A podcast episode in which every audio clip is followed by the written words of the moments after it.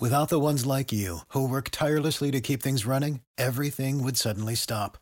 Hospitals, factories, schools, and power plants, they all depend on you. No matter the weather, emergency, or time of day, you're the ones who get it done. At Grainger, we're here for you, with professional-grade industrial supplies. Count on real-time product availability and fast delivery. Call, click grainger dot com or just stop by. Grainger, for the ones who get it done.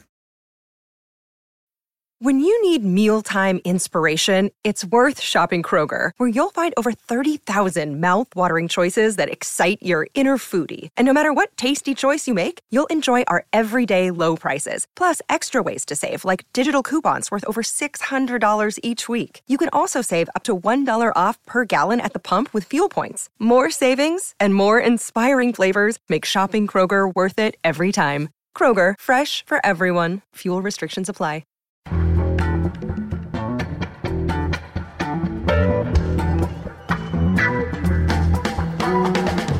This is Start Making Sense, the weekly podcast of The Nation magazine, and I'm John Wiener. Now it's time to talk about right-wing women with Katha Pollitt. We've never forgotten that in twenty sixteen, exit polls showed that fifty-three percent of white women voted for Donald Trump rather than Hillary Clinton. It's still a puzzling and frightening statistic. If you want to know where the political organizing of right-wing women in America began, take a look at Phyllis Schlafly and the fight she organized to block the Equal Rights Amendment in the nineteen seventies. She's the subject of a new nine-part miniseries on the F X channel. It's called Missus America, and it stars Cate Blanchett as Phyllis Schlafly, and Katha Pollitt has been watching. Katha, of course, is a poet, essayist, an award-winning columnist for The Nation. She also writes for The New Yorker and The Atlantic Online. We reached her today at home in Manhattan. Katha, welcome back. Hi, John. Thanks for having me on the show. Well, first of all, remind us who Phyllis Schlafly was. Well, Phyllis Schlafly was a devout Catholic wife and mother of six, and she was a tireless, very well-connected right-wing ideologue. And uh, after her attempts to break into the foreign policy world, where she was very extremely conservative and thought, you know, Russia was about to take over and all like that, uh, after that didn't pan out, she made a fabulous career out of telling women to stay home. She didn't stay home, but other women should stay home. Um, and unfortunately, um, as I detail in my column, she was very good at her job. I mean, she started out with a newsletter and meetings in her living room. And before you know it, she had forged the contemporary anti-feminist movement. You write in The Nation that we are living today in the world Phyllis Schlafly made. What do you mean? Well, uh, she, her first cause was to stop the E R, the Equal Rights Amendment. This was back in the seventies, and uh, it was going very well. It was really on track to be ratified. And then she said, she would tell women, you know, oh my goodness, you won't get child custody, you won't get alimony, there'll be unisex bathrooms, and they'll draft women. Now, interestingly, some of a lot of these things have happened anyway. um, and this was very, very upsetting to traditional housewives who felt that their their legal protections, which were never as great as they thought, but some of them did exist, they thought that would all be taken away. So she forged this movement that was around the idea of women being protected, for example, from having to get a job, women being protected from going into the army. Um, this was at a time when the divorce in the seventies, the divorce rate had skyrocketed once divorce laws were changed. Um, there was a big backlog of people who said, oh, great, now we can get divorced. And so you can see why a woman who uh, had reached the point where she probably couldn't get a job that could support her and her children would be very concerned not to have herself made more vulnerable. So anyway, this collection of issues then connected with uh, with others. It connected with the radical right. Um, it connected with the religious right. And it connected with the anti-abortion movement. Um, and there you have the mo- you know uh, the modern anti-feminist movement. Okay, let's talk about the T V series. It's not a documentary. Cate Blanchett is such a fabulous actor and so charismatic. Do you think she makes Phyllis Schlafly seem too sympathetic? Well, I think I think part of it is that Cate Blanchett is just unbelievably beautiful. You want to look at her forever. She has a complexion. You want to dive into it like a bowl of whipped cream. And I went online and I looked at photos of the real life Phyllis Schlafly. And, you know, she was pretty good looking, too. But nothing like this. Nothing like this. And uh, somehow they have managed to give her a kind of, give Cate Blanchett Uh, a kind of softness, which I'm not sure the real Phyllis Schlafly possessed, so that every time Phyllis Schlafly betrays one of her friends, um, you're surprised. You don't expect it. You think, no, this is Cate Blanchett. And the femi- there's a, a range of feminists who are portray- who get pretty much equal time, uh, who are pro-E R A, and some of them were names that our audience would know. For example, Gloria Steinem, played by Rose Byrne, Betty Friedan, Bella Abzug, and Shirley Chisholm. And they they are not portrayed, my feminist friends would say that they, especially Betty Friedan, are not portrayed in this glamorizing way. Yeah, Betty Friedan is played by Tracy Ullman, one of her many amazing characters that she has done uh, in, in her career. Well, this bring this brings up the sort of basic political question. When the Equal Rights Amendment got through Congress, it was supported by almost everybody, including almost all the Republicans in the Senate. I think there were nine votes against it. Nixon supported it. And yet it failed to be ratified by the required two-thirds of the states in the decade that was allotted to that. So, and it was supported by people we think of as very brilliant political thinkers, you've Bella Abzug, Gloria Steinem, uh, Betty Friedan. How did Phyllis Schlafly outmaneuver, you know, our best brains? Well, when the E R A was passed in the Senate, it was seen as just, oh, right, of course, we're just dotting the I's and crossing the T's here. Um, it was Phyllis Schlafly and her people who pointed out what they felt were the dangers it posed to women, that it was not a good thing for women. And uh, because this linked up with the growing conservatism of the Republican Party, which gets a lot of time in um in the miniseries, uh, that became a rallying cry. But then what's interesting is Phyllis Schlafly at a certain point sort of topped out with uh, religious, middle class, Midwestern wives and mothers. And she had to grow her list because it wasn't growing. This is all, a lot of this was about mailing lists. And so she hooked up with the hardcore racist fundamentalists in the South. And that brought a lot more people to her movement, but it also brought a lot of real hardcore reactionaries. Um, of, because, of course, the hardcore reactionaries were always there. She was one. In fact, there's a big debate going on about whether she and her husband, who was a well-known, conser- very conservative lawyer and figure in the Illinois Republican Party, there's a whole discussion going on about were they actual members of the John Birch Society? And there's a certain amount of evidence that, yeah, they were. And then they dropped out because it wasn't good for their image. So, I mean, she was fantastically conservative um, and stayed so her whole life. But these other people, these Southern racists were who are, portray- are portrayed in the miniseries as, as, you know, real, real cave dwellers. And the show on T V has a political message for us, you say. What is it? Well, I think the message, at least what I took away, is that never underestimate your enemies. Mm-hmm. Because that's what the feminists in the movie do, in the miniseries do. They think, oh, who are these women anyway? They're kind of crazy. Who does Phyllis Schlafly represent? Nobody. Um, and they don't take seriously why a conservative housewife might fear the E R A, because, of course, when the E R A started, it was fine with conservative housewives.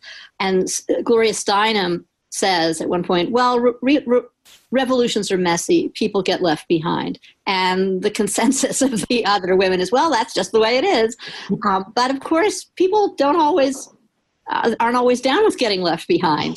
Um, and, um, even if in real life, a lot of their fears were groundless, they felt them. I I think that the only woman the only feminist who took Phyllis Schlafly very seriously was Betty Friedan. And Betty Friedan is the least sympathetic character in the in- entire miniseries, except for one of these racist fundamentalists. And uh, my friend Rachel Shteir, who's writing a biography of Betty Friedan that'll come out next year, I hope, with the Jewish Lives series, she said the, the portrait that is given is really unfair. It doesn't give her her due. She was a very difficult person, but she does see what the others didn't see. So never underestimate your enemies. And Phyllis Schlafly succeeded at organizing hardcore evangelical women and racists. Uh, of course, we never had a chance with the hardcore evangelicals or the racists, but you say anti-feminism claimed some women who feminists should have sought to persuade. Who do you have in mind? Let's say there's a woman who feels that because of feminism, her hu- she has to go to work. Her husband can't support her. Um, I hear this on the radio frequently, women saying that it's all the fault of it's all the fault of feminism that their husband doesn't make more money. Um, well, I mean, you can argue against that. I mean, it's not true. Um, there's that. Um, but it speaks to this woman's fear that, oh, my God, I am being left behind. I think that there is more room for a feminism, which I myself probably wouldn't share, but that is just a little more conventional. You know, where we, you know, that's what that's what Betty Friedan thought. She thought it should be about economic issues. She thought all the sex stuff was just playing into the hands of the media. I have this from Rachel Shteir, playing into the hands of the media that would r- much rather talk about sex than talk about how women don't get paid enough. It it that that was a new thought to me, that, and I don't want to make too much of it because maybe I'm completely wrong, but it just made me feel that, although on the ground, real feminism is often quite conventional in many ways, its image in the media is completely the opposite. So we've only talked about women so far. Are men part of the story of the anti-E R A movement that Phyllis Schlafly organized? Yeah, and that part is really funny because one way that these that the anti-feminists and the feminists have something in common is men. Men are, men are the problem for both of them. Um, uh, they, uh, we see many incidents where Phyllis Schlafly is put down by uh, even by her husband, who was you know extremely supportive of her um, most of the time. But um, there's a horrible scene where he kind of insists on sex when she's just exhausted, and it's just awful. But uh, she's Phyllis Schlafly is put down by the Dem- by the Republicans. They don't take her very seriously. They don't give her the attention for as in foreign policy that she thinks she deserves. I mean, she wrote uh, A Choice Not an Echo, which was the Goldwater Bible. And then when he wrote his memoirs, he didn't. He, he didn't. She looks in the index, and he, she's not there. Mm. And but then on the other side, the feminists are betrayed by George McGovern and then by Jimmy Carter. I think we've kind of forgotten that George McGovern was not really down with feminism, and he was certainly not down with abortion rights a year, just a year before Roe v. Wade. On both sides, they have a lot to contend with. In conclusion here, I wonder how the T V series Missus America explains why the E R A went from a measure supported by most Republicans in the Senate and Richard Nixon, how it went from basically universal support to defeat. And I wonder if you agree with the explanation the T V series offers. Well, in the T V series, the reason is that it is severalfold. One is that she managed to forge this grassroots movement, and I think we never should forget, because we, you know, here on the left, we, oh, grassroots, grassroots, we love the grassroots. There's a right-wing grassroots movement too, and I think we often, um, people said to me, in fact, oh, well, you have to talk about how um, Phyllis Schlafly was being bankrolled by the insurance companies who feared the E R A for various reasons. Well, I don't know how much money she got from them, but that wasn't why it happened, any more than the Tea Party movement, which also was bankrolled by wealthy conservatives. That's not the whole story. There were actual people there, too. Um, so one explanation they give is that, in fact, there was this mobilizable rather large number of very conservative women who uh, were afraid of the E R A and thought it represented everything that threatened their way of life. Um, and of course, their husbands would agree with them about that. The other reason they give is that this movement melded with and coincided with a general move to the right on the Republican Party, you know, in, in a way, in some ways, and um, in the Democratic Party too. Um, I mean, Jimmy Carter, Jimmy Carter was the person who signed the Hyde Amendment and said life isn't fair. Um, but there's one other, can I say one more thing? Because um, I want to mention a wonderful book that everyone should read by Jane Mansbridge, the political scientist, uh, called Why We Lost the E R A. To her, and this isn't really discussed in the movie, the pro-E R A activists, she said, gave conflicting and confusing responses to the anxieties about drafting women and unisex bathrooms. Sometimes they would say, oh, this is never going to happen. And sometimes they would say, well, sure, it's going to happen, and that's good. so,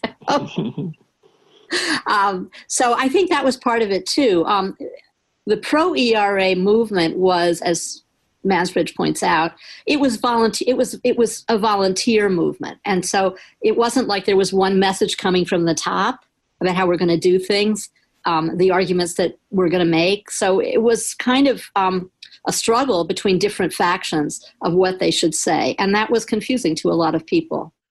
The show about Phyllis Schlafly and her success at organizing right-wing women to defeat the Equal Rights Amendment in the seventies is called Missus America. Stars Cate Blanchett. It's on the F X channel.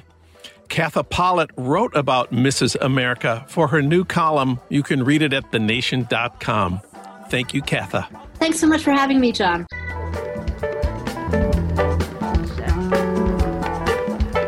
You've been listening to Start Making Sense, the weekly podcast of The Nation magazine. You can hear more interviews like this one at the nation dot com, and you can subscribe to Start Making Sense at iTunes Podcasts, Pocket Casts, Stitcher, or wherever you get your podcasts. I'm John Wiener. Thanks for listening.